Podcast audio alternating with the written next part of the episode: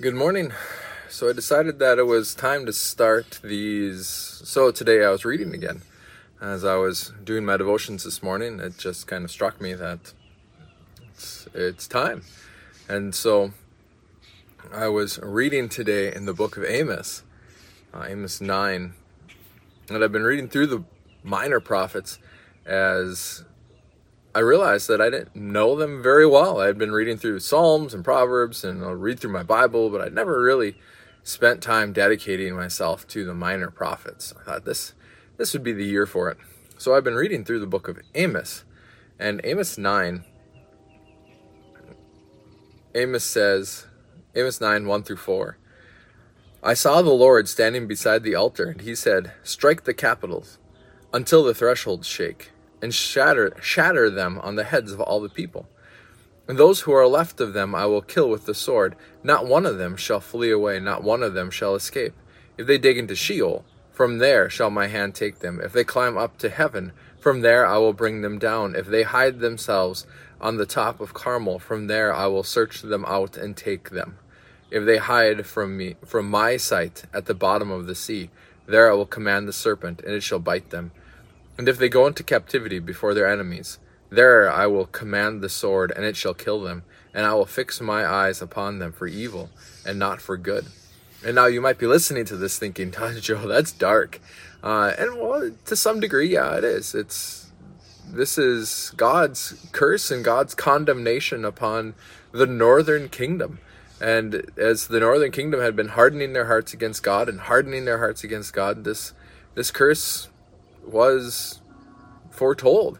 And this is the way that it came to be. This God was thorough. And as one who's always struggled with and been frustrated by my lack of thoroughness, I've never seen before how thorough God is. I don't know why that struck me today. Well, there's probably multiple reasons. A couple of them start coming to mind right now.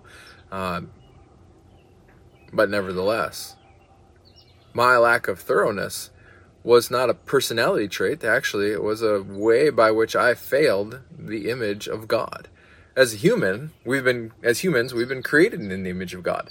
And this is what God calls us to is to bear his image. And how do I do that? Well, here God shows us his thoroughness, which is both terrifying and comforting all at the same time because knowing that God is this thorough teaches me also that I don't need to fear because even with me, God is being thorough, both to bless me and to sanctify me as one who trusts in Him. I don't need to fear God's thoroughness. I don't need to be terrified by it, but rather I need to love God and thank Him for His thoroughness. This is my call. This is my privilege that I get to look to God and know that He is thorough, that He has not forgotten His servant, that He has not abandoned me, that He, he has not abandoned His church, He has not abandoned His people. God is thorough, God is consistent. We can trust God. Even though we don't see it when we want to see it all the time, we can trust God. If they dig into Sheol, from there will my hand take them.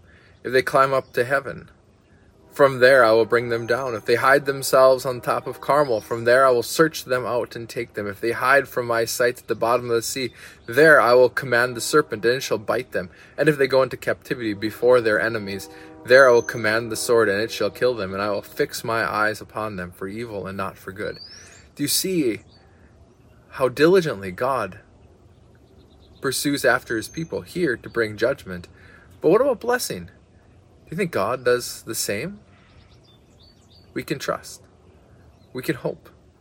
We can rely on Him. We can rely on Him.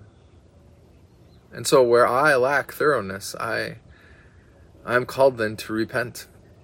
God forgive me. That is sin because I am failing to bear the image of God. As I lack follow through, it is sin. It's not just some character trait. Rather, it is sin. Because God is thorough and God follows through. Praise God. Think about that. for your own life. Think about how God follows through and how God is following through right now. You do not need to fear that you are forgotten, that you are left alone, that you are abandoned, because God has his eye upon you. So trust him. Walk in his ways. Bear his image. Follow after him. Seek him. His eye is on you. And indeed, the other side of it's true too fear, lest we fail to bear the image of God. And when God convicts you of your sin, repent, because his eye is on you, no matter where you go. This is the promise of God. He will forgive. He does forgive. Let us walk in his light and share his light with our world. Amen. Let us pray. Father, I pray for those who hear this. Lord, that you would encourage us to be faithful. Lord, to follow through and thoroughness as you do. Lord, may you be glorified in us. This is who you are and how you interact with the world. May we trust your character. And may we also interact with the world in the same way, to the glory of your name, out of love and care for you. Lord, I ask this in Jesus' name. Amen.